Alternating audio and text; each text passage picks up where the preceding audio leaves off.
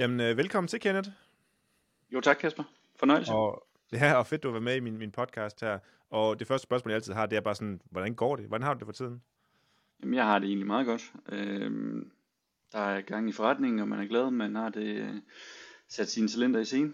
Det er sagt. Så er jeg recovering fra øh, corona, som øh, jeg desværre har været nede med i tre uger, så jeg vil gerne lige beklage på forhånd, hvis øh, jeg kommer til at hoste. Jeg har fingeren på mute-knappen, men det kan jo ske. Så beklager jeg på forhånd. Og om ikke andet fedt, du sidder her. Jeg ved, vi har udskudt den her podcast lige nu tid, på grund af, at du, du netop var nede med, med corona, men øh, om ikke andet, du er her og klar til at dele nogle guldkorn ud i, i podcasten her. Og øh, Kenneth, det er ikke noget, du ved det her, men, men noget, som vi gør lidt anderledes i, i vores podcast her, det er, at øh, mange podcasts bruger enormt meget tid øh, i episoden på altid at snakke omkring gæsten, det vil sige dig og så videre. Det skal vi selvfølgelig også gøre i den her episode, men ofte ender en podcast-episode med at handle udelukkende omkring gæstens historie, hvordan det hele er bygget op. Øh, og, og det må det også gerne gøre i den her episode, men vi har givet os selv en lille udfordring herinde i stedet for. Så i stedet for, at du skal fortælle din historie, så vil jeg gerne på et lille minuts tid, gerne lige sådan gengive, hvad du har opnået i din karriere, og så må vi se, om jeg sådan nogen har ramt plet. Jeg har været inde og stalk dig, og har Frederik og Kim ude på kontoret også til at finde nogle informationer omkring dig, så vi prøver sådan at lave sådan en timeline over, hvad du egentlig har gjort igennem din karriere. Er det okay? Jamen, det er da spændende. Det er jo ikke ja, noget, man fedt. Selv render og tænker over til daglig. Nej, fedt. Men øh, hvis jeg skal introducere dig, Kenneth, så har du øh, tilbage i to tusind og ni, der startede du som selvstændig første gang, hvor du lavede en virksomhed, der hedder Webpilots. Og i to tusind og fjorten, der endte du med at sælge din ejerandel og co-foundede derefter en virksomhed, der hed Hycks, der lavede nogenlunde det samme, altså hvor jeg arbejdede med digitalisering, webbureau og lignende af den slags ting. Efter to år i Hycks, så startede du den virksomhed, som jeg kender dig for, hvor du valgte at lave det, der hed Talentbyrå Danmark, hvor du lavede de her T T otteogtredive-test eller Talents Unlimited. Det vil sige, du testede teams og forskellige personer, så de kunne lære at performe bedre, både sammen, men også individuelt. Så ender du faktisk med at komme til at arbejde for eller med som partner hos T T otteogtredive eller Talents Unlimited, hvis jeg husker rigtigt, øh, hvilket gjorde, at du fik lov til at arbejde endnu mere med de her test, og hvordan de virkede, hvordan du fik det til at fungere, og den slags ting. Så har du sidenhen været med i andre projekter, som jeg synes er enormt spændende, blandt andet Trigt, Lasse web og så videre, hvor du arbejdede interim eller arbejdede som pro- projektansat eller andet ikke efterfølgende. Og i dag, der har du virksomheden TalentX, som er en virksomhed, hvor I hjælper folk med at få deres talenter bragt i spil. Det vil sige alt fra i teams til rekruttering til øh, individuelle personer osv. Og øh, det, som jeg tror, der kendetegner dig bedst, det er, at du er enormt dygtig til at arbejde med talenter og talentsammensætning, og hvordan man bliver den bedste udgave af sig selv, både individuelt, men også som teams. Derudover så har du tidligere sagt, at talenter er vigtigere end erfaringer. Og det tror jeg, vi vil uddybe lidt senere. Og så tror jeg, at det bedste beskrivelse, der er, hvis man skal beskrive dig med sådan to ord, det er, at du er talenthacker og strateg, for det står nemlig præcis på din Facebook-profil. Det passer ganske godt, vil jeg sige. Det er meget spændende at høre sin historie om, hvad man har lavet, fordi jeg har været lidt omkring, hvor jeg jo netop startede med I T-virksomheder og selvstændig, mens jeg gik på Handelshøjskolen. Og jeg kan jo sige, at jeg nåede jo ikke engang at blive helt færdig med min kandidat, for på et tidspunkt havde den her overvejelse, okay, skal jeg fokusere mest på kandidaten, eller jeg har fem personer, der sidder oppe på kontoret og er afhængige af mig, det kunne godt være, at jeg skulle lige være lidt mere på kontoret. Øhm, det er så bare en lang rejse med talent. Jeg, jeg var ikke helt øh, partner i Talents Unlimited, nej, men jeg havde C C O-titlen, hvor jeg stod for ligesom at, jeg vil sige, sætte det på landkortet. For dengang, ja, da jeg startede med talent, du var jo en af de tidlige, jeg arbejdede sammen med dengang, da du var i Asinto. Og øh, når jeg kom ud og sagde dengang T T otteogtredive, så sagde folk, uh, hvad er det for en sygdom? Så det ja. var jo totalt ukendt, og det øh, kan man jo sige, det er det ikke i dag. Øh, så det er jo dejligt at sidde og kigge på, ja. at den her talentagenda, som jeg gerne har ville udbrede, er, er kommet ud. Og så, og så, så, så det vil sige, at det er sådan cirka halvfems procent sikkert, det, det, det skud, vi har givet her i forhold til sådan din opremsning af, af historien. Ja, jeg synes, det passer egentlig ganske godt. Okay, fedt. Øhm, Fordi jeg har været hele rejsen igennem, hvor jeg startede som konsulent med at arbejde med talentprofiler. Dengang var det T T otteogtredive. Så kom jeg ind i Talents Unlimited, som havde T T otteogtredive og bragte det på banen. Og nu arbejder jeg jo så talent med talent igen i et konsulenthus, hvor jeg så bruger alle de værktøjer, der er på markedet. Så det er jo en fire fem forskellige, afhængige af, hvad kunderne har behov for, hvad de bruger i forvejen, hvad deres formål er. Ja, fedt. Og en, en sidste information, vi fandt også, som jeg bare lige vil bringe på banen her, det er, at, øh, og, og nu ved jeg ikke, om I er venner eller bare har billeder sammen, men du har billeder sammen med storesøsteren fra de nyeste Lillepær-film, øh, ikke mindst, Carla Mikkelborg. Ja, ganske rigtigt. Øh, jamen, hende talenttestede jeg engang, og så sparede lidt med hende, og jamen, så øh, vi omgik nogle af de samme mennesker øh, på det tidspunkt, så kender hende om mig, og altså vi var sådan en gruppe, der nogle gange ude at spise og så videre. Ja. Øh, super spændende person. Og meget fedt. Succesfuld i dag, kan jeg se. Ja, jeg er enig. Fedt. Det var også bare ligesom et guldkorn, og vi fandt også meget andet, men det skal vi nok lade med at bringe på banen på, øh, på den her podcast, Kenneth. Jeg ja. tror, det jeg gerne vil springe ud i, det er sådan hele samtalen, for der er nogle ting, jeg gerne vil snakke med dig omkring i, i podcasten her, som jeg synes, det kunne være enormt spændende at dykke ind i, og som jeg gerne vil høre dine holdninger og, og meninger omkring. Og øh, det første, jeg har taget med, det er det her med, du arbejder med talenter. Altså det vil sige, du arbejder med det her med, at man får sammensat sin talentprofil, og jeg vil gerne lige have, du giver en uddybning af, hvad det egentlig betyder også til, til lytterne derude. Øh, men mit spørgsmål på det er, i forbindelse med den uddybning, det er, hvorfor er det vigtigt, at man kender sine talenter for at kunne nå sine mål i din optik? Øhm, skal vi starte med at forklare, hvad talenter i bund og grund er? Øhm, de fleste folk har prøvet en eller anden form for personlighedstest på et eller andet tidspunkt. Øh, Estimate, Garuda, Insights, M B T I, D I S C, måske den allermest kendte. Og det de jo ofte gør, det er at typeindexere folk.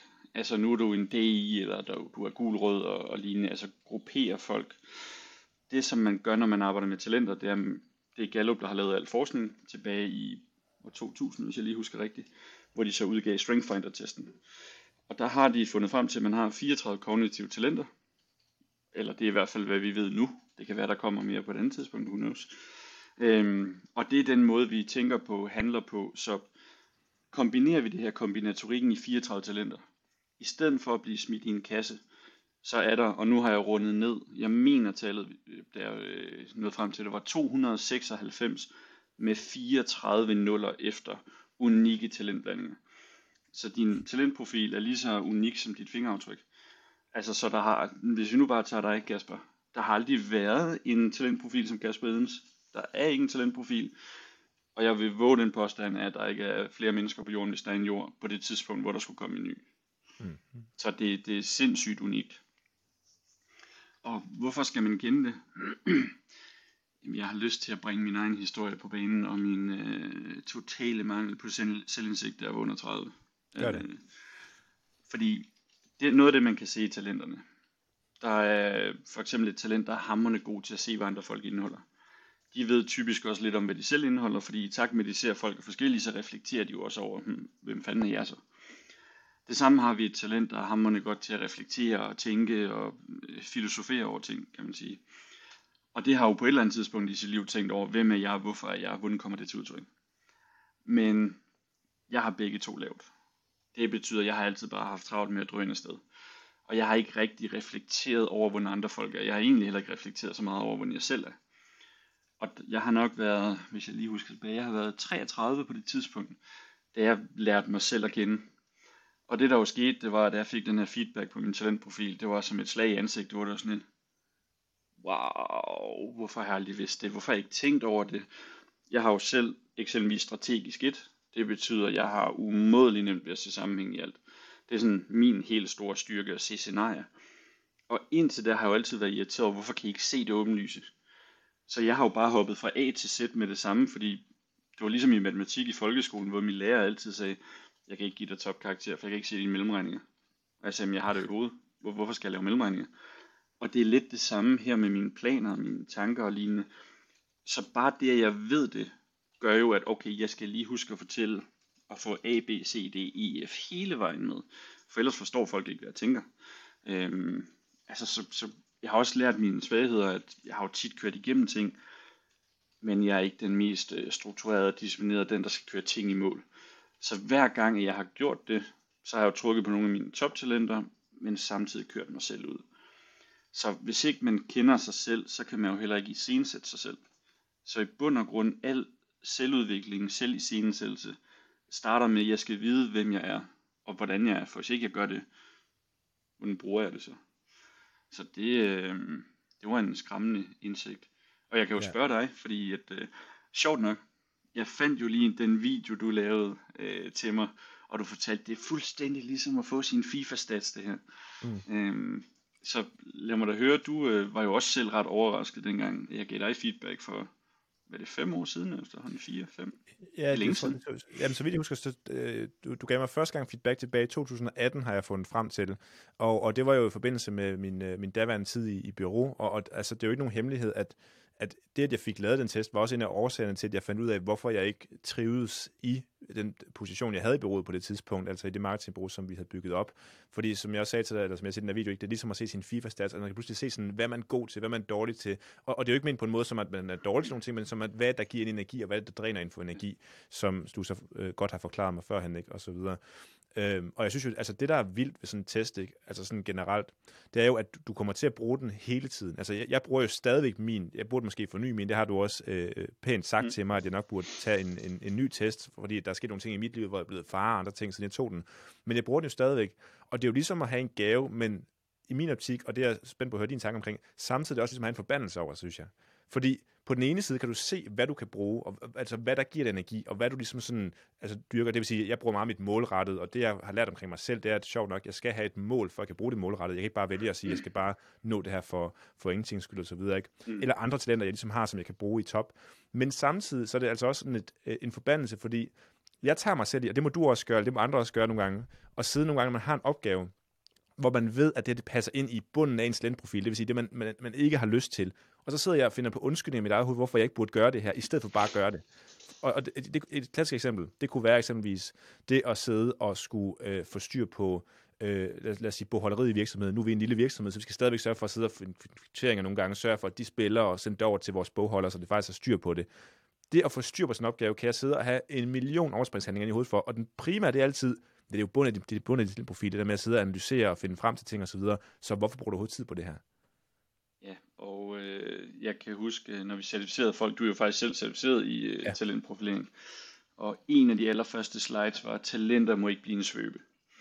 Fordi i den perfekte verden, men det er jo Narnia, der bruger vi vores toptalenter hele tiden. Altså ja. Vi får bare energi konstant, og det er jo det fedeste i hele verden. Men det kan vi jo ikke. Altså så i den perfekte verden, når vi kommer ud, jeg arbejder med medarbejdere og virksomheder, og siger, åh, du bruger meget tid i dine non-talenter. Yep. Kan vi flytte bare noget af det? Fordi igen, som du selv sagde, det er jo energi, det handler om. Så der er to måder at gøre det på. Den ene er, jeg var faktisk lige at kigge på Gallup om den anden dag, de skrev så fint af det her, og snakke om svagheder. Der er to måder at gøre det på. Den ene er, hvordan kan jeg ligesom tweake mine toptalenter til at overtage for mig på den her opgave? For eksempel målrettet, for eksempel ansvarlig. Der siger, at det skal bare gøres. Jeg ved, jeg hader det. Jeg bliver træt, men det skal gøres. Men det kan du gøre på den korte bane. Hvis du skal til at gøre det hele tiden, hver dag, så bliver du drænet. Og de folk, der lytter med, de, den bedste måde at se det på, prøv at tænk på de dage, hvor du laver rigtige møgeopgaver. Og så tænk på, hvilken energi har du, når du kommer hjem. For jeg kan jo se, de dage, hvor jeg bare har lavet trælsopgaver, jeg skal måske have en lur på sofaen. De dage, hvor jeg har lavet spændende opgaver, der går jeg ikke engang hjem fra arbejde, fordi når jeg klokken er seks, men jeg må lige tage en ja. time eller to mere. Fordi jeg bare har overskuddet. Den anden ting er så, hvordan kan man bruge sine kollegaer? Er der en, der har det her talent? Og jeg vil faktisk lige øh, give et godt eksempel. Jeg kan faktisk øh, udstille øh, en af mine kollegaer, fordi det er det smukkeste eksempel på talent, jeg næsten nogensinde har set. For når jeg holder workshops, så skal jeg jo have lavet det her PowerPoint slides og øh, alle de ting, der skal i. Og bare tanken om at gå ind og sådan, du ved, copy-paste en talentprofil, sætte den ind, copy-paste den næste, oh, er det de samme pixels, kommer den til at se ens ud af det samme format, og det er jo bare sådan, Ctrl-C, Ctrl-V, ja. Altså, øh, hvis man ser det på YouTube, man kan jo se, at jeg bliver træt bare ved at snakke om det. Så min øh, kollega Sofie, hun har jo disciplineret helt i top, og det er jo, jeg er så jaloux på det talent. Så hun fik den opgave, fordi hun var sådan, åh, må jeg ikke næsten gøre det, fordi det, det, mm, det spiller bare. Og så går der et par uger, og så kommer hun hen til mig, og jeg har lyst til at sige med hovedet lidt sænket, sådan at bare sige, jeg er lige nødt til at sige noget. Og det skal lige sige, jeg er vurderende, så jeg ser jo fejl med det samme, så jeg tænkte, fuck, nu siger hun op. Det er godt nok træls. Og så siger hun til mig, jeg vil bare lige sige, jeg har så dårlig samvittighed over, at jeg får betaling for noget, der er så nemt. Og det var der, hvor jeg bare, det er sådan, jeg kan ikke finde et mere genialt eksempel på talent, fordi talent er jo noget, der er så nemt for os, altså virkelig nemt og energigivende og hyggeligt, har jeg lyst til at sige, at vi faktisk ikke kan forstå, at andre ikke synes om det. Nej. Så hun er jo sådan lidt, ej, hvorfor kan du ikke selv gøre det? Fordi det er så nemt. Og det er sådan lidt, det her er hele essensen i talent, det er så fantastisk. Så vi bruger jo hele tiden det her, okay, den her opgave, det er de her talenter, den er god til dig, det her, det er dig. Vi kan ikke helt undgå at, at komme udenom det, men, øh, men altså, det, det, det er den måde, man skal bruge talent på. Ja, det er et genialt eksempel. Men, men altså, jeg er nysgerrig, for du siger det der med, sådan, at det handler om at bringe sine toptalenter i spil, og selvfølgelig gør det som et team, men, men altså, hvad gør du i dit hoved? Altså, fordi nogle gange står du også over for en opgave, hvor du ved, at det er dig, der skal håndtere den her opgave, og det er dig, der er nødt til sådan at, at løse den, eller få den bragt i mål eller andet, ikke?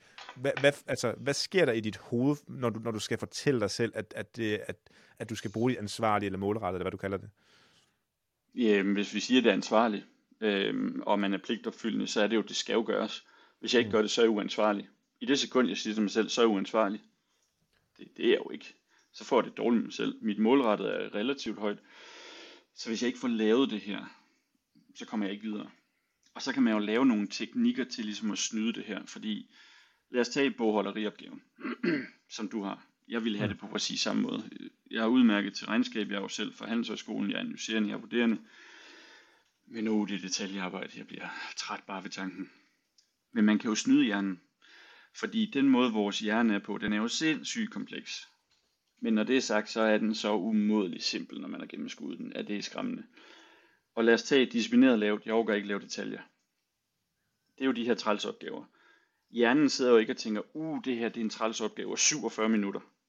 Eller det er en trælsopgave otte minutter. Den tænker bare, det er en lortopgave, for at sige det pænt. Så det din hjerne gør, den akkumulerer sig, nu er der fire trælsopgaver. Og jeg kan jo bare bruge eksemplet, bare tanken om, hvis jeg skal hjem og støvsuge. Mm. Altså helt ærligt, det tager syv otte minutter. Men jeg kan blive en time eller to længere på arbejde, fordi åh, jeg orker ikke at skulle hjem og gøre det her nu. Så først og fremmest, hvis du laver noget, der er spændende, og så vil din hjerne jo ikke over i noget, der er træls. Så altid, start dagen med det. Jeg tror, de kalder det Eat the Frog, eller sådan noget, der er folk, der har skrevet om det. Start dagen med lortopgaverne.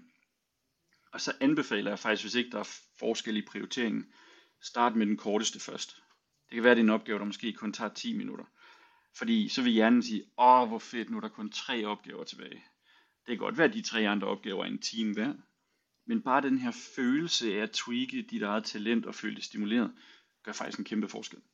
Ja. Altså, så, så det handler bare om, at du skal vide, hvad du skal trykke på. Fordi når først du kender dine talenter, så er de faktisk umådeligt nemme at manipulere. Så første skridt, det er selvindsigt. Ellers kommer du aldrig rundt om det her. Nej, nej. Men det, altså, det er der, hvor man pludselig bryder forbandelsen, ikke? Fordi man pludselig kan se, okay, der er, en, altså, der, der er en, en vej rundt om det, eller der er en måde, du ligesom kan manipulere dig selv til faktisk at gøre tingene. Altså igen, og der er mange eksempler på det. Altså, jeg sidder og tænker på et eksempel lige nu, jeg har, hvor jeg har meldt mig i et nyt fitnesscenter på nuværende tidspunkt, og det betyder, at jeg skal ind og oprette den her betaling til P B S, og det skal jeg gøre senest den tyvende Og jeg meldte mig ind i fitnesscenteret i starten af måneden, ikke? Og jeg kommer først til at gøre det i morgen, fordi det, det er en opgave, som, som ikke... Altså, som, som ikke giver mig noget, som jeg synes er en, en, en træls praktisk opgave, ikke? Men, men igen, det handler om at finde en måde, man sådan kan manipulere sig selv på, eller prime sig selv til succes ud fra ens profil, ikke? Ja. Og øh, jeg havde faktisk, jeg talte med en på et tidspunkt, også en, der er rigtig skarp på talent, og hun øh, fortalte mig, om hun lige har siddet og læst lidt om motivation, og at man faktisk kunne opdele det i, jeg kan ikke huske, om det var to eller tre typer, men lidt ligesom øh, jævnstrøm og vekselstrøm. Der er nogle folk, de har sådan konstant, de får det bare gjort. Og det er typisk folk, der har disciplineret højt, fordi det er bare en maskine, der bare har en liste, og så kører de det bare dum, dum, dum, styk for styk. Så i det øjeblik, det skal være gjort, bum, jeg gør det nu. Altså afhængig af, om der står noget foran på listen. Det vil nok bare ryge på listen, når man så når det til. Så de folk, der, og det er typisk folk, der har disciplineret meget, meget lavt. Øhm, der går det sådan, sådan, ligesom sådan en svingningskurve, hvilket vil sige, i det øjeblik, altså du har måske også haft det, hvis du har læst et eller andet. Lektierne bliver måske først lavet dagen før, eller to dage før, det er en meget stor opgave, fordi jo tættere du kommer på deadline, jo mere motiverende bliver det, fordi uh, nu brænder det lidt, ej hvor er det fedt, nu bliver det faktisk fedt, det er sidste øjeblik. Altså, så det skal man jo også være opmærksom på. Så man kan jo også time nogle af sine opgaver der, i forhold til, hvordan motivationen er. Og igen, ja. Bare det, du ved det. Ja, så du ikke planlægger for mange deadlines på samme tidspunkt, fordi så, øh, så ender det jo bare med at brænde. Helt enig. I, i, I forbindelse med det her emne, som vi snakker om nu, Ken, der har jeg et tillægsspørgsmål, fordi det var faktisk noget, jeg, jeg, jeg skrev til dig også på LinkedIn omkring det for et par, mm. et par uger siden, og det var også derfor, jeg faktisk blev endnu mere nysgerrig til at tage den snak her, fordi øhm, i mellemtiden, efter jeg blev certificeret, og, og efter den virksomhed, jeg har opbygget nu og så videre, så noget, der interesserer mig enormt meget for, det er sådan personlig udvikling, altså hvordan kan du udvikle dig selv, dit mindset, sørge for sådan, at du primer dig selv til at få, få mere succes med det, du giver dig til, ikke? Og hvis man læser alle de her bøger, alle de sådan kendte mennesker, der, der sådan har opnået nogle ting, ikke? Altså Tony mm. Robbins, Brendon Burchard, Myron Golden, altså alle dem her, der har opnået nogle ting, så siger de alle sammen det samme. Altså Tony Robbins siger, find en person, der får succes, og gå i fodsporene af dem. øh, Brendon Burchard siger, kopier vanerne fra dem, der allerede har succes. Tag deres vaner, og så gør det samme. Myron Golden, han har det princip, han kalder for be, do, have. Det vil sige, du skal først være den person, der kan få succes, før du kan få de vaner, og så begynde faktisk at få resultater bagefter. Ikke? Og, og det sjove er, at da, da jeg begyndte at høre de ting og læse ting, der var den i mit hoved, der hele tiden altså, gik imod, fordi hvordan kan, altså, det kan alle mennesker jo ikke gøre, fordi alle mennesker har jo ikke den samme talentprofil og talentmix, som de mennesker, der har succes. Og det var faktisk det, jeg skrev til dig omkring os, og som jeg er nysgerrig på, sådan at høre mere omkring. Clincher det med hinanden, eller ser du det som en synergi, eller, eller er det, er det, er det, er det næsten et skam, det de siger, de, de her profilerede mennesker, fordi det er ikke alt, der kan gøre det, eller hvad, hvad ser du i det her? Min personlige holdning, det er ikke alt, der kan gøre det. Fordi nu eksempelvis, øh, den, øh, da jeg var i Talents Unlimited, der sammen med mine tidligere kollegaer, der var med inde og kigge på, øh, hvordan ser gennemsnittet af, nu er det bare iværksættere, succesfulde iværksættere ud. Øhm, og det der gik igen, det var, og jeg kan ikke huske en præcis rækkefølge, men det var målrettet et. Det var gennemsnittet for de her fyrre øh, iværksættere, der har succes. Så var det øh, problemløser, hvilket vil sige, der kommer en problem, jeg fikser det, donner jeg videre. Så er det selvsikker, jeg stoler på mine beslutninger. Der var startende, og der var ansvarlig. Så det er faktisk fem motiverende talenter, der ligger et til fem. Det vil sige, det der går igen hos dem, det er, at de har mere energi end alle andre. De arbejder hårdere end alle andre, de er mere drevet end alle andre. Så de vil sidde hver eneste aften, når de er ved at være færdige med arbejde og sige, jeg ved, min konkurrent gør det her, jeg ved, de gør det, jeg arbejder lige lidt mere. Hvis jeg nu kan nøjes med fem timers søvn, så kan jeg lige være lidt mere. Altså, så, så der er den her øh, ekstra power. Men så er næste spørgsmål jo, hvad er succes? Fordi man kan sige, de her øh, selvhjælpsguruer, kunne man måske kalde dem, ja. De har jo ret, hvis det er folk, som... hvis du gerne vil være ligesom den person, du går i, i fodsporene på. Fordi kigger vi på din motivation ud fra dine talenter, så hvis du er motiv- virkelig motiveret af det, du ser en eller anden kendt person gøre, så er der måske også en mulighed for, at du har nogle af de samme talenter, fordi ellers er du ikke drevet af det. For mm. tager vi nu en, der har alle de her fem talenter i bund, og lad os sige, at vi propper de relaterende talenter i top, så vil de kigge på den iværksætter og sige, de gider æderbanken, ikke? Hvis der er noget, der er fedt, så er det at være med min familie. Altså ja, jeg har et arbejde, men det er faktisk bare for at det kører rundt, fordi min værdi ligger i, at jeg kommer hjem, der er børnene, der er hygge, der er socialt. Så man skal jo nok starte med at definere, hvad er succes. Ja. Og så finde en person, der er succes på samme måde, som, som det man leder efter.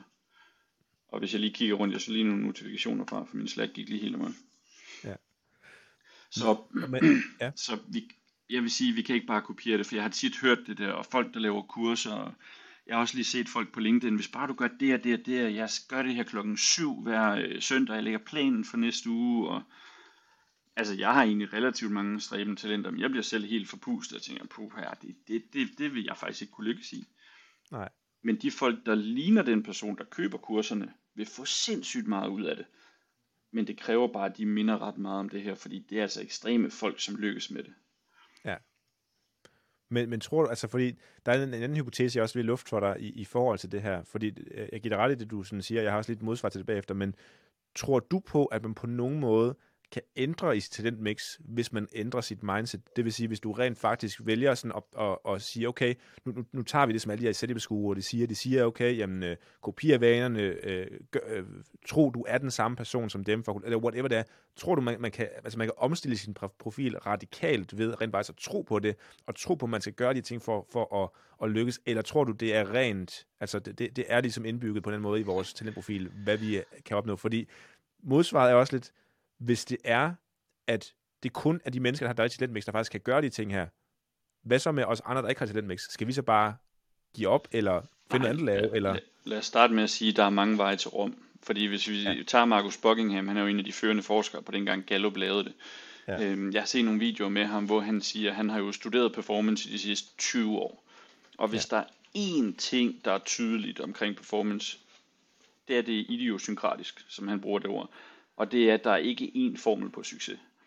Jeg har da også set, øh, der var i det her, ikke lige det studie, men jeg har set mange succesfulde iværksættere, som ikke ligner standardprofilen. Og jeg har også spurgt, hvorfor du valgte at blive iværksætter. Og så er det typisk, øh, jeg er gået med sammen med en af mine bedste kammerater, eller det var familie, eller, eller, eller. Og så er de drevet af det her sociale aspekt i det mere end bare, nu skal jeg bare lykkes, det er kun målene, der tæller. Så der er ikke kun én vej til Rom, og hvis du er dygtig nok, er der også en ret stor sandsynlighed for, at du får succes. Så kan det være, at du bare ikke er lige så motiveret til at lave en kæmpe virksomhed, eller igen, hvad er succes? Ja. Men hvis jeg vender tilbage til spørgsmålet, igen, jeg har analyseret relativt højt, så jeg kan godt lide at nørde lidt data, især for Gallup. Øhm, den er tvetydig, den her, fordi det som de siger, de har jo lavet studier på at genteste folk i testen. Og man kan sige, jo yngre du er, jo mere kan dine talenter ændres over tid. Men de største ændringer sker over en fem til syv års periode. Det er relativt lang tid. Øhm, og alt andet lige, det man jo prøver at teste, det er at finde ud af, og hvis vi lige skal nørde, vi kunne jo egentlig sige, hvor er dine konnektomer i hjernen tykkes, hvor er de største neuronforbindelser. For det er jo den måde, dine talenter er på, det er jo den måde, din hjerne er bygget. Det er jo det, vi prøver at kortlægge. Hvor flyder der nemmest energi, rigtig meget af det, og hvor er det, der ikke er særlig mange forbindelser. Så at ændre sig som person kræver jo rent faktisk også, at de her forbindelser i hjernen ændrer sig. Men når det er sagt, som vi lige snakkede om tidligere, det handler om energi. Så vi kan jo faktisk være grundlæggende, som vi har lyst til at være. Det er bare et spørgsmål om, er det noget, du gør, fordi du simpelthen ikke kan lade være? Eller er det noget, hvor du siger, åh, jeg er nødt til lige at tage mig sammen og få gjort det her? Ja. Og det, i min optik vil jeg sige, den sidste, den er edderbank med hår. Øh, at være, du kan godt, ja. Men at what cost? Så ja. Jeg vil sige, at over tid kan du godt ændre sig. Øh, men da, Gallups konklusion var, at vores personlighed er relativt statisk, alt andet lige, men enkelte traits, enkelte talenter kan flytte sig over tid, hvis, altså vi kan jo bare tage eksemplet, jeg har nok, når jeg kigger tilbage, altid været strategisk, men da jeg begyndte at blive selvstændig, at det jo blev turbocharget, fordi jeg skulle bruge det konstant, ja. øhm, og så er det jo bare blevet stærkere og stærkere, så Gallups tilgang er jo, at du har talent, når du ganger det med investering, altså den tid og effort, du bruger i at træne det talent, så bliver det til en styrke. Ja. Så det vil være lidt synd at tage folks svagheder, og så øh, prøve at gøre dem bedre, fordi det bliver måske gennemsnitligt. Ja. Det, det, det vil være mit bud. Altså, Marcus Buckingham har faktisk et godt eksempel, som jeg har hørt ham tale om. Øh, jeg ved ikke, om historien passer, men han sagde, tag Lionel Messi i fodbold. Godt eksempel. Som helt ung, fantastisk venstre ben. Nøj, hvor er det vanvittigt. Højre ben er ikke særlig godt. Skal vi ikke lige prøve at træne det højre ben? Det går ikke særlig godt. Hmm, skal vi så ikke bare sørge for, at han formentlig har verdens bedste venstre ben? Jo, han er meget, meget etbenet. Han er rimelig dårlig med højre ben. Men det kan vi jo se historisk. Det er nok lidt ligegyldigt, fordi venstre ben er så fantastisk. Det er jo lidt den samme tilgang som, som det her med talent. Ja, egentlig, og det, det er præcis det samme. Har du nogensinde læst nogle bøger af Jay Shetty, ham her munken også? Jeg har set videoer af ham, men, men der ja. kommer jo sjovt nok et sjovt talentbias her, for jeg kan huske, du er lærerne. Så det der med at sidde og lære og podcast og suge viden til dig, er det fedeste. Ja. Jeg har mit relativt lavt, så hvis jeg hører en ja. podcast og læser en bog, jeg ender jo med at sidde og kigge på den og lige vil sige, hvad, hvad de sidste ti sider, jeg har været på, fordi min hjerne vandrer bare. Ja. Men jeg har set videoer af ham, fantastisk, men ikke læst nogen bøger. Men det er sjovt, for han, han siger faktisk det samme, altså fra, fra, munken, altså fra munkenes verden, ikke? Hvor han siger det her med, at, at en munk, altså deres sådan purpose i livet, det er, at de skal finde deres dharma, som de kalder det, det vil sige sådan, deres, deres kald i livet, hvad de er gode til. Og, og det sjove er, at i bogen, der fortæller han faktisk det med, at de, de kritiserer ret meget Vesten og deres sådan uddannelsessystem, fordi at det, vi, læ- vi lærer i skolen, det er jo, at okay, hvis en elev får, får tolv i matematik, så lærer vi dem efter at sige, hvordan kan vi så sørge for, at det syv-tal i dansk også bliver til et tolv-tal, og ikke hvordan man kan forfølge sit dharma, altså sit kald i livet, og der måske kommer noget naturligt til, man er god til, ikke? Og, og det, er jo, det er jo i princippet også en del af talent, ikke? Altså hvad, hvad der kommer naturligt til, hvad brænder man for, hvad er sjovt, men vi fokuserer i stedet for på at løfte gennemsnittet, i stedet for at løfte det, det, det talent, du faktisk er god til, ikke? Ja, og det er super interessant, fordi jeg havde en lærer på Handelshøjskolen, øh, og jeg nævner ikke lige navn og fag, men jeg kan huske, han på et tidspunkt, han er nok ret god til mennesker, men han sidder og kigger ud og siger, okay, alle jer herinde, som får tolv-taller, I kan nu kigge rundt, for der er en rigtig stor sandsynlighed for, at dem, der sidder deroppe og ikke laver så meget, og får et syv-tal, men er ude at lave alt muligt andet, og lige præcis det, de brænder for, at det er dem, I kommer til at arbejde for en dag. Hvor det var sådan lidt det der, at gør nu bare det, der er det rigtige for dig, fordi så får du den her succes. Og mange af de her, lad os bare tage klassiske iværksættere, synes jo ikke nødvendigvis, det er sjovt at sidde på, på skolebænken. Så det naturlige kald, altså det, vi kan jo, igen, nu tager jeg bare et eksempel. Vi begyndte at lave rigtig meget rekruttering, og noget af det, jeg laver i de her rekrutteringer, det er, at jeg specialiserer jobopslaget helt sindssygt til talenterne. Så det er målrettet meget, meget specifikt, hvad det vi jagter, hvad det vi ikke jagter. Og igen og igen hører vi fra folk, jeg søgte faktisk ikke et job, jeg har aldrig hørt om den her virksomhed, men det der stod der, det er bare mig. Så den der idé om at lave udelukkende det, man selv brænder for. Wow, hvor er det fedt. Det er jo, det er jo skrevet til mig. Man skulle nærmest tro, du havde stalket mig i to uger, og så bare skrevet ned. Altså, det gør en forskel. Så, så ja. Helt sikkert. Et, et sidste spørgsmål, jeg har i forhold til talenter, for jeg har nogle andre emner, jeg også skal bringe på banen. Det, det her, og det, vi har lidt været omkring det, men jeg kan bare lige sådan have et konkret svar. Kan det på nogen, på nogen måde være en ulempe at kende sine talenter? Altså en ulempe at kende til det her? Vi stopper lige podcasten et kort øjeblik for at få et indspark fra vores sponsor, som i det her tilfælde er os selv. Fordi hvis du sidder derude lige nu og kunne tænke dig at skabe en virksomhed, der giver dig en stor mængde af frihed, giver dig en høj omsætning, og samtidig også giver dig mulighed for at hjælpe en masse mennesker, så har jeg noget til dig. For nemlig lige præcis det, vi hjælper folk med i vores virksomhed, hvor vi hjælper folk med at begynde at sælge deres viden online og skabe deres eget online forløb. Og lige præcis til dig, der er lavet en helt specifik træning, der lærer dig præcis hvordan. Fordi hvis du går ind på w w w punktum kasperedens punktum com skråstreg podcast, så er jeg lavet en specifik træning, der lærer dig, hvordan du kommer i gang med at sælge din viden online med præcis den samme strategi, som alle vores kunder bruger, og som sytten af vores kunder rent faktisk har formået at omsætte for mere end hundrede tusind kroner i måneden ved hjælp af. Så hvis du gerne vil gå ind og se den, gå ind og besøg hjemmesiden, og ellers så lad os bare komme tilbage til podcasten. Øh, nej. Altså jo mere du ved om det her, øh, når du forstår dig selv, så er det nemmere at forstå andre. Jeg bruger tit det eksempel, når jeg er ude og holde workshops, at første skridt er at forstå sig selv, for du er nødt til at forstå dig selv for at forstå andre. Når du begynder at forstå andre, lad os sige, at vi to har to forskellige talenter. Når jeg forstår dig, så er det ikke længere, ej, hvor er du irriterende med det der. Så er det sådan, om du gør det, fordi du er X-talent. Derefter, så går forståelsen som regel over til accept. Det er også i orden, vi er jo forskellige. Og når du har fået accepten, lige pludselig begynder respekten at komme. Hvor vi kan jo tage, jeg har lige nævnt eksemplet med lærerne. Så hvis vi to arbejder sammen, ej Kasper, jeg har brug for viden om det her. Kunne du ikke lige læse den her bog, eller den her artikel, eller... Og du vil sige, åh, det er faktisk meget fedt. Det vil jeg gerne, så giver jeg dig lige hovedpunkterne. Ja. Så du får bare et andet niveau af forståelse. Men når det er sagt, øh, det, det er jo ikke negativt. Men jeg kan jo bare se mig selv, nu er jeg jo også blevet super nørd på det her efterhånden. Men hver gang jeg ser nogle talenter, så ser jeg jo, eller når folk agerer på en måde, så ser jeg talenter i spil, så ser jeg, hvad er motivationen, jeg ser, hvad ligger der bag, og lige pludselig, nå, men jeg kan også godt forstå, du gør det der. Så man skal passe på med, at man ikke nogle gange bliver for large, fordi folk kan jo godt lave noget, der ikke er ordentligt, men du forstår, hvorfor de gør det. Ja. Så du får pludselig et, altså jeg kan ikke se verden på samme måde mere, som efter jeg begyndte at arbejde med talent. Det har givet øh, nogle helt andre dimensioner, nogle helt andre forståelser, en helt andet blik på mennesker, som jeg ikke havde før. Øh, og desværre også en indsigt i, at hold nu op, hvor er vi dårlige til at iscenesætte talent i Danmark.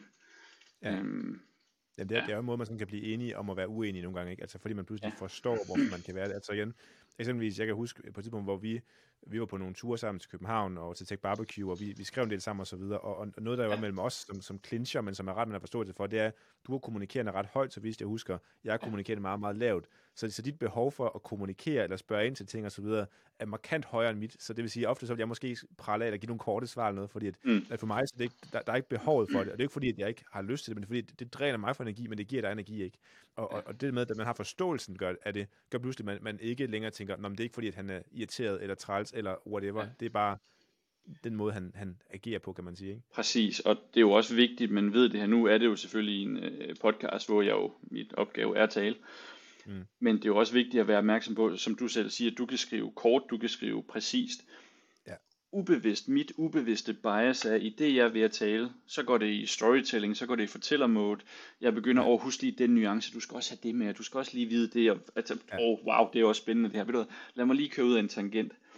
Ja. Og det sjove er jo, at jeg har det samme måde, når jeg slår mails. Altså, jeg kan jo lave wall of text, ja. men jeg vil jo helst selv modtage fire bullet points, fordi ja. jeg overgår ikke at læse det selv. Og, og det, er jo, det er jo sådan en, igen en ting, man lærer, og jeg hører den da også tit fra min kæreste, når jeg kommer hjem. Altså, når vi sidder og spiser, sådan, så hun lige pludselig siger, ej, du har ikke talt med nogen i dag. Og så er sådan, det er rigtigt, og det kan jeg godt se, fordi jeg har en masse ord, der skal ud, fordi de hober sig op. Yeah. Og det skal man være opmærksom på, øh, fordi jeg havde faktisk en feedback, hvor der var en, der havde kommunikeret lige så højt som mig, der sagde, det gør faktisk næsten fysisk ondt, hvis ikke jeg kommer af med de her ord, fordi de, det, det, det mm, frustration. Ja. Altså, jeg kan oversætte det til dig. Prøv at tænke, at du må ikke få nogen mål. Du er ingen K P'er. Du har intet. Hvor mange møder skal der gerne bookes? Vi tager det, som det kommer. Hvor skal virksomheden hen? Vi tager det, som det kommer. Jamen, ja. Din reaktion stråler jo ud nu. Både dit ansigtsudtryk, din, den ja. måde, du griner på, som om, nej, det kommer ikke til at ske. Ja. Du kan godt mærke det, ikke? Det er sådan nærmest ja, ja, ja. utrygt. Ja. Ja, det er, derfor, jeg, det er derfor, jeg har haft det svært, når vi har været sådan i, øh, i bestyrelsesmøder, hvor der sidder nogle politikere og et eller andet, når vi skal med til sådan at beslutte noget, der fem år sammen, frem, som måske og måske ikke sker. Det, øh, ja, det, det, det, det gør jeg ikke så meget af mere, netop af den årsag faktisk. Og det giver god mening. Øhm, så det der med, at man ved det, så kan du også kommunikere ud fra det. Og især hvis du kender den endens. Lad os sige, vi to skulle lave noget sammen. Jeg skal jo bare smide tre kopier. Fedt, så ja. vi er i gang. Ja, nemlig. Jeg behøver nemlig ikke forklare dig kontekst. Du skal bare stå. Nej. Ja, nemlig. Ja. Fedt. Øh, jeg har nogle, nogle andre spørgsmål også, fordi yes. der er nogle andre ting, jeg også gerne vil, vil snakke med dig om i, i podcasten her, Kenneth, og, og en af dem, som jeg, jeg altid har beundret dig for, øh, ud fra, fra de gange, vi har snakket sammen, og sådan de, de, altså de tal og mål, du når, det er sådan hele den her den måde, du sådan håndterer altså salg, og det der med, sådan at du, du altid som, det håber jeg må sige det her, men som ene person har formået at, at skabe nogle ret vilde salgstal, i hvert fald i forhold til sådan, hvad jeg har set. Og jeg kan også bare sådan prøve at dykke ind i det. Det må gerne være præget også af talenter, men Men jeg er bare nysgerrig på sådan, altså, hvordan er det, du ser salg og griber salg an, sådan helt generelt? Og, der er, og det er jo det sjove, nu, jo mere man arbejder med salg, jo mere, eller med talenter, jo mere opdager man, at det er tusind forskellige ting. Fordi ja. der er jo mange folk, når de tænker salg, så er det jo, åh, det er en sælger, der sidder og canvas og ringer til folk, og, og det er, lad os være ærlig, jeg har prøvet det. Jeg startede mine bureauer dengang, jeg pivede dårligt til det. Også fordi jeg er meget øh, empatisk følende, og jeg kan ikke lide selv at blive ringet op af sælgere, fordi de skal godt nok være gode, før jeg gider bruge tid. Så i det øjeblik, jeg ringer til en, og der er modstander, og siger, åh, jeg har ikke lige tid. Nå, ja, okay, undskyld, jeg er forstyrret, så ligger jeg på igen. Men hvis jeg til gengæld har en hook, eller der er, altså, som du jo selv bruger, at folk har været nysgerrige, og de har vist interesse.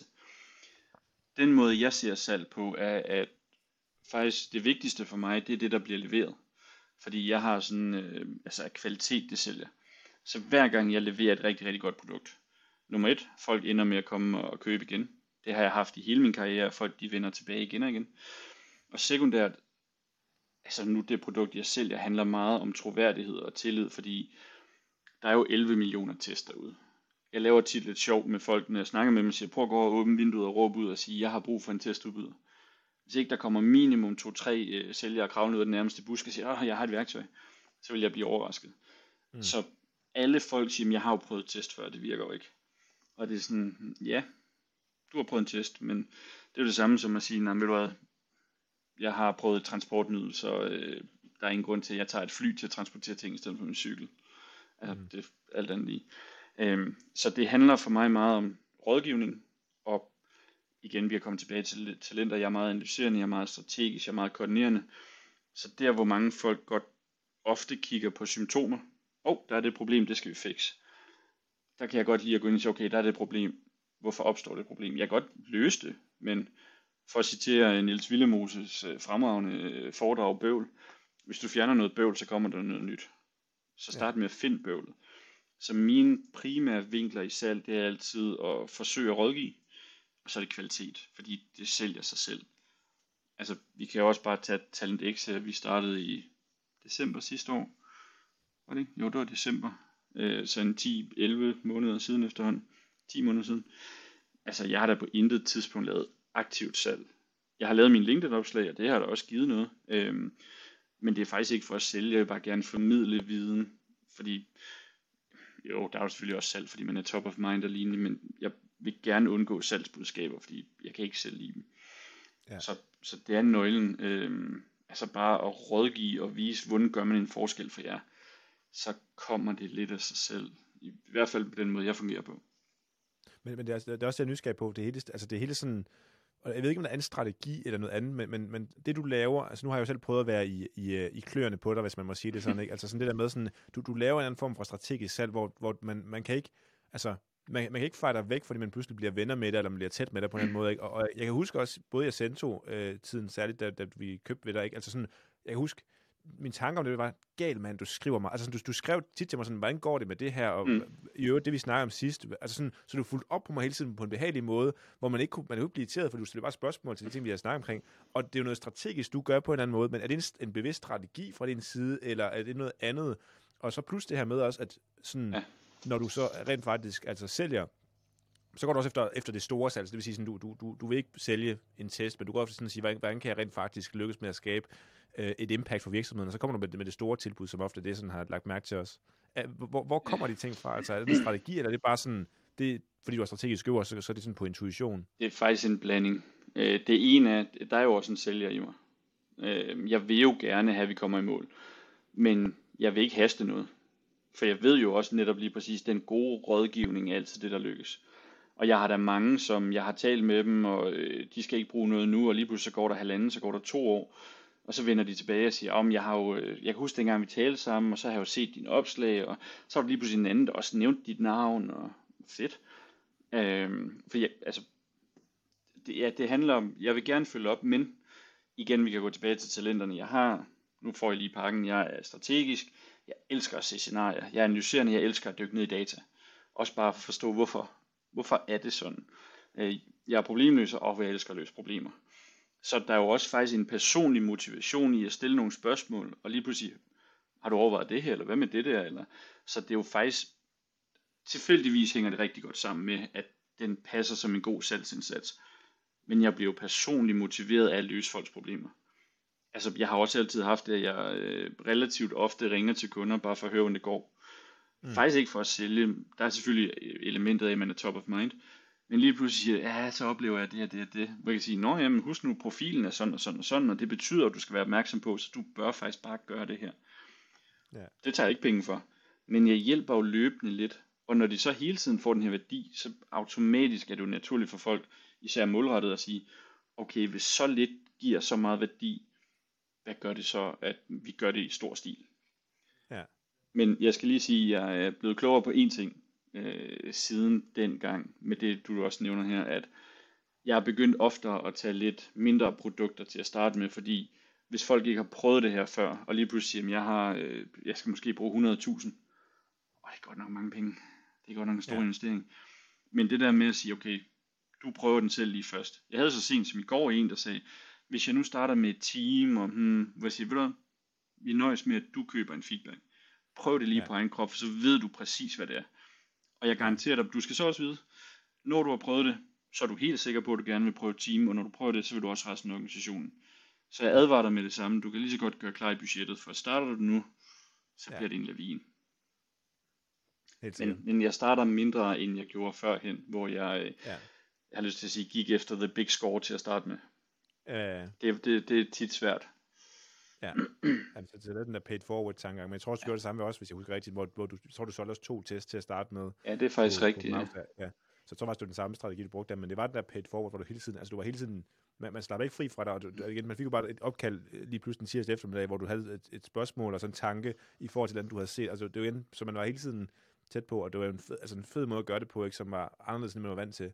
Men det der er sjovt ved det, synes jeg, det er, jeg kan huske, da vi fik lavet testen øh, første gang, dengang, ikke, hvor at, jeg husker, du, du fortalte mig i hvert fald, det, det lagde ikke i korten til, at jeg var en naturlig sælger. Og om, jeg har sådan lidt et opfølgningsspørgsmål på det her, mm. fordi øh, igen, øh, kommunikerende lavt, øh, selv salgsprofilen i den her test, som jeg fik lavet, var, var ikke øh, særlig god øh, eller andet. Men hvis jeg må fortælle noget, og jeg tror, at jeg ved, hvorfor også i min egen test, hvis jeg fortæller noget fedt nu, så altså, Kenneth, jeg er blevet, jeg er blevet en fucking god sælger. Stærkt.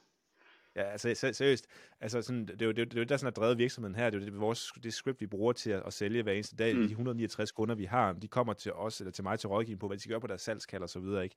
Så, så det er jo pludselig blevet disciplin, ikke? Men jeg tror, det er nok målrettet, der har trigger på en anden måde. Men ja. det sjove var, i lang tid efter jeg fik lavet testen, og det er nok ikke noget, du har sagt, mm. eller noget, som, som testen har vist, men noget, jeg selv har konkluderet, det er, i lang tid efter konkluderede jeg, jeg kan ikke sælge.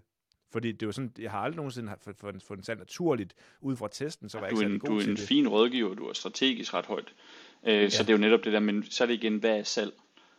Ja. Altså fordi du finder jo netop, du har jo formentlig lidt på samme måde som mig, øh, også med det du laver nu. Hvordan finder jeg en løsning til, at du lykkes?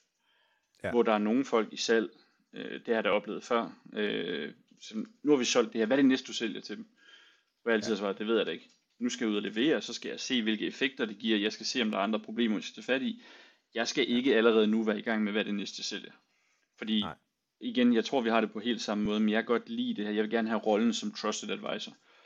Folk skal også kunne ringe til mig og spørge om hjælp, uden det har og det er som regel noget med talent at gøre, men uden at jeg starter, øh, hvad skal jeg kalde det, tak, taxameteret, uha, nu har du lige brugt tolv minutter på at hjælpe. For jeg vil gerne hele tiden give noget, fordi jeg ved jo, det kommer igen. Øh, så jeg, altså, jeg giver mange timer ud gratis, eller lige til armbøtter, det ja. der, den får du lige nu, eller det er fint. Fordi hovedkernen i min profil er, at øj, jeg synes, det er fedt at løse problemer. Så når folk siger, at jeg har en trivsel, der er under benchmark, så hjælper jeg dem, arbejder med lederne, arbejder med medarbejderne, nu smadrer vi benchmark. Ja. Det er fedt. Altså det er jo ja. det, jeg vil have. Det er jo resultatet, for jeg ved jo også, så skal det nok give noget mere omsætning. Eller om ikke andet, så nævner det jo, åh, ved du, at vi brugte lige Kenneth, prøv lige at se nogle resultater.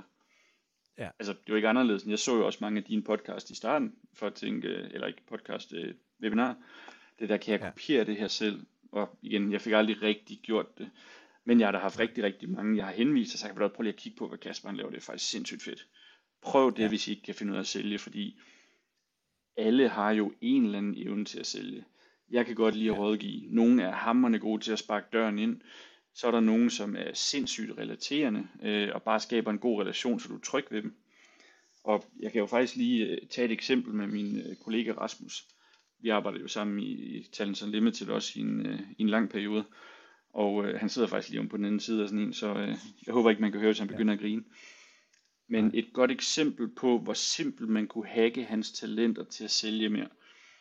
Fordi han er super empatisk, altså følsom, og det vil sige, at når kunderne kommer med modstand, det er ikke behageligt. Det er utrygt, det er, ah, det har du ikke rigtig lyst til.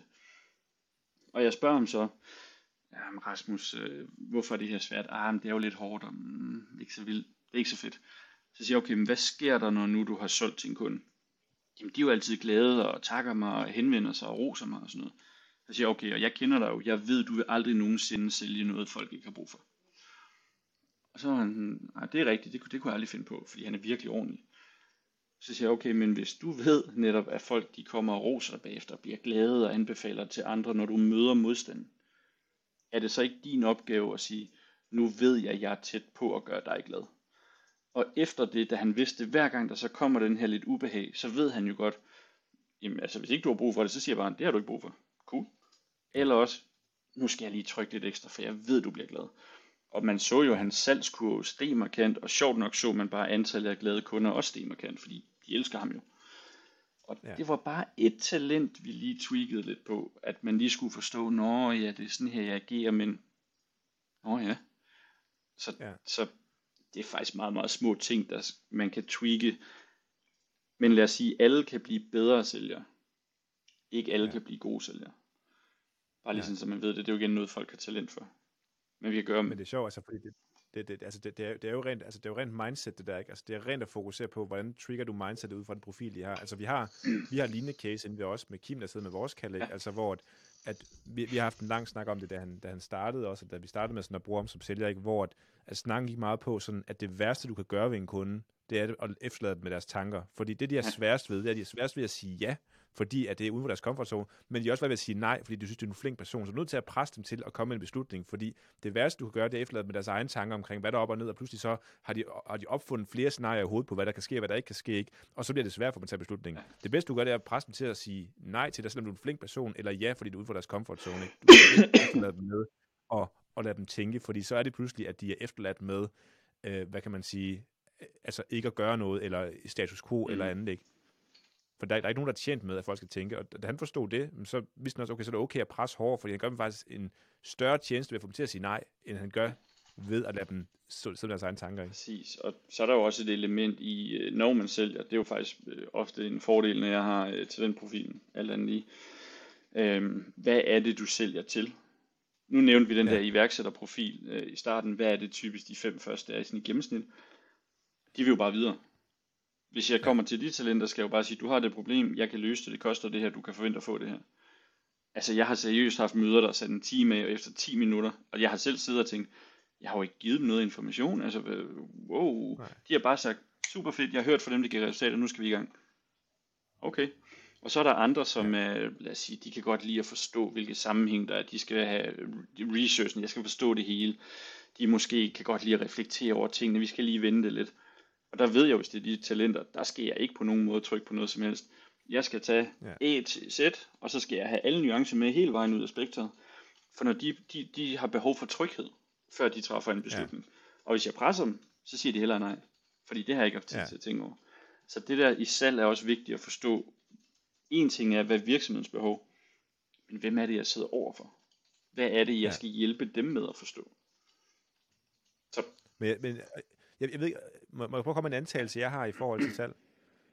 Jeg, jeg tror, altså, eller det er i hvert fald en tanke, og jeg ved ikke, om, det, om jeg er biased af min egen profil eller andet, men i mit hoved, så tror jeg på, at alle mennesker, med mindre der er en anden beslutningstager, eller en anden initiativtager, der skal ind over, så har alle mennesker taget beslutningen på kaldet, om de vil købe det eller ej, eller på det, på det møde, man har.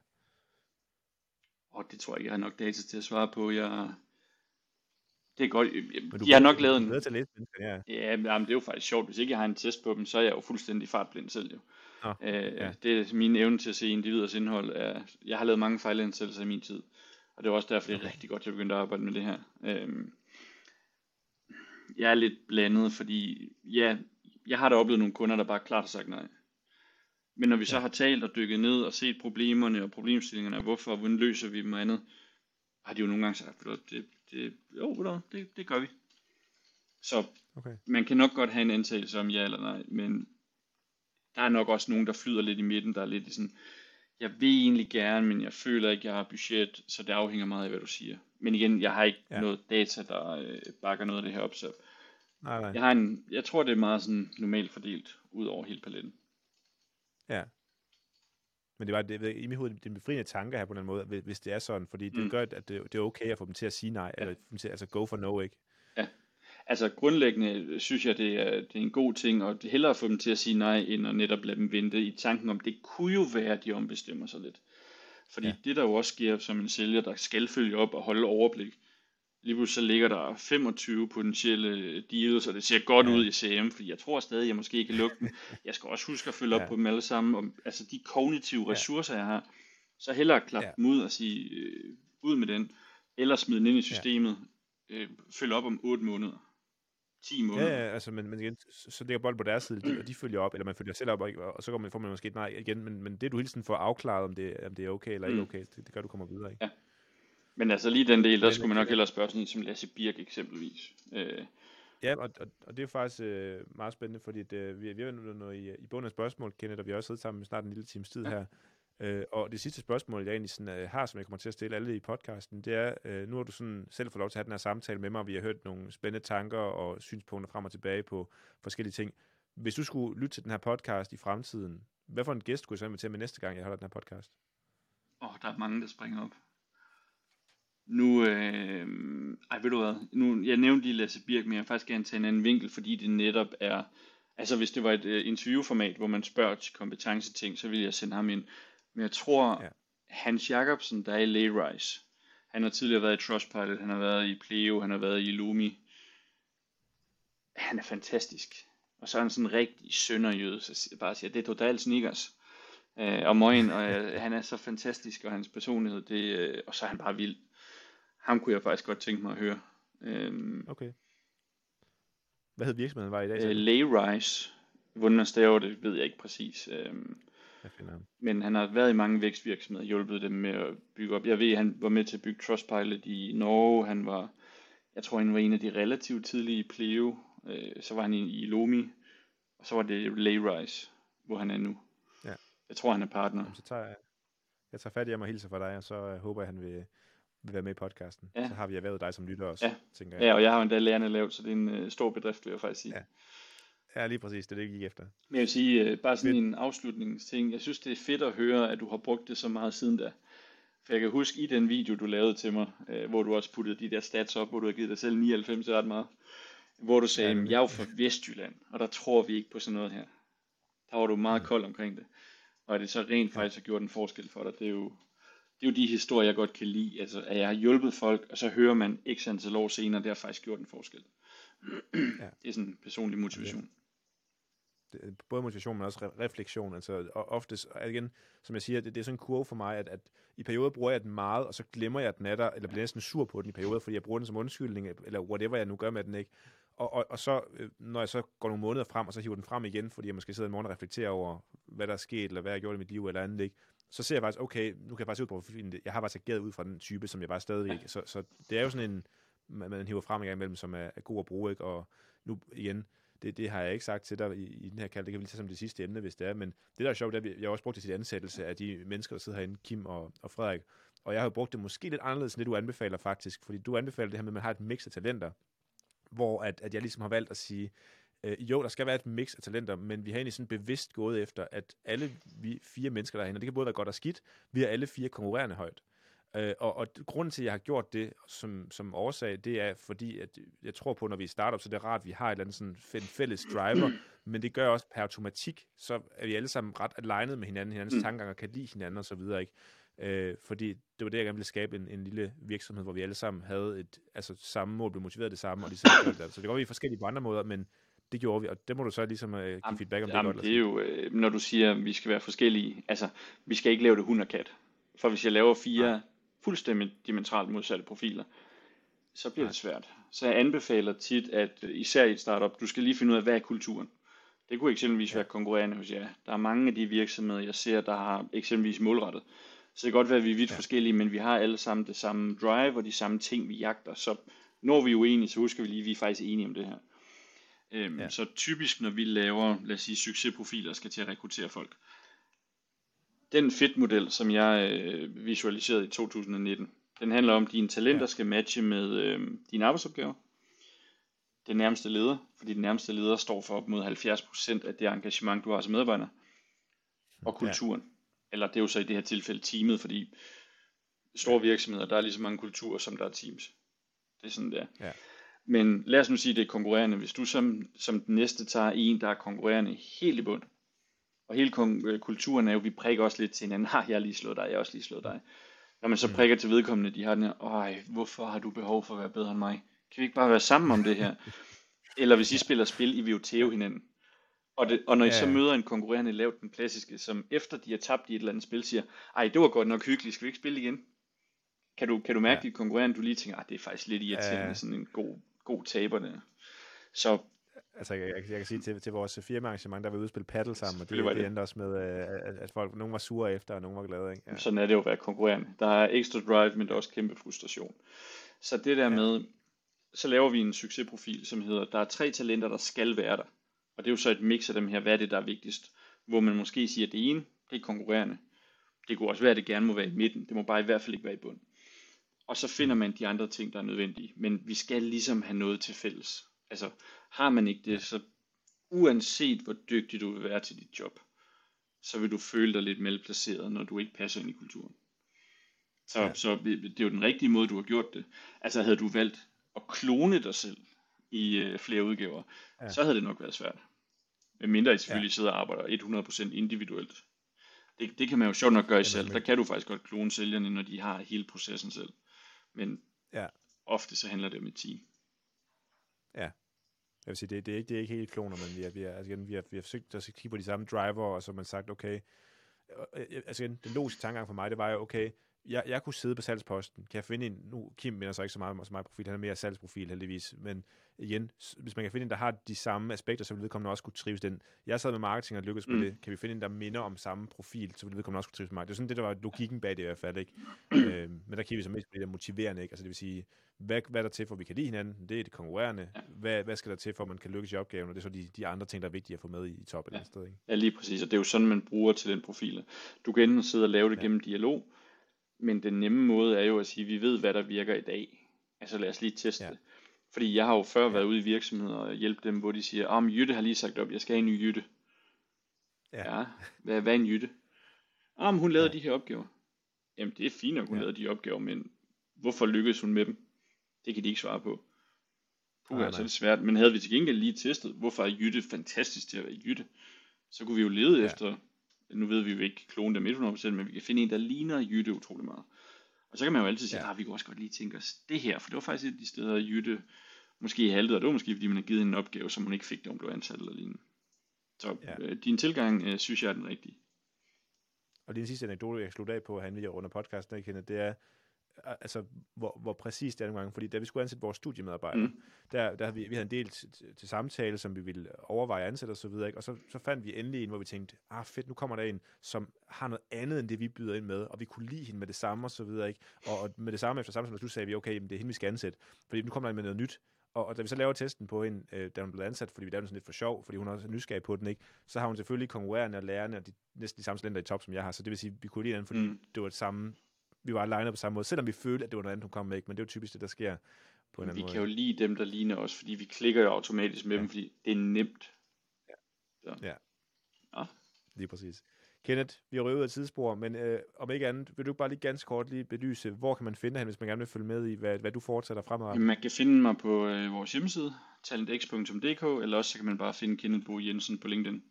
Det er alt andet lige der, jeg er mest aktiv, hvor jeg forsøger at dele ud af min viden en gang eller to om ugen, hvis jeg når det.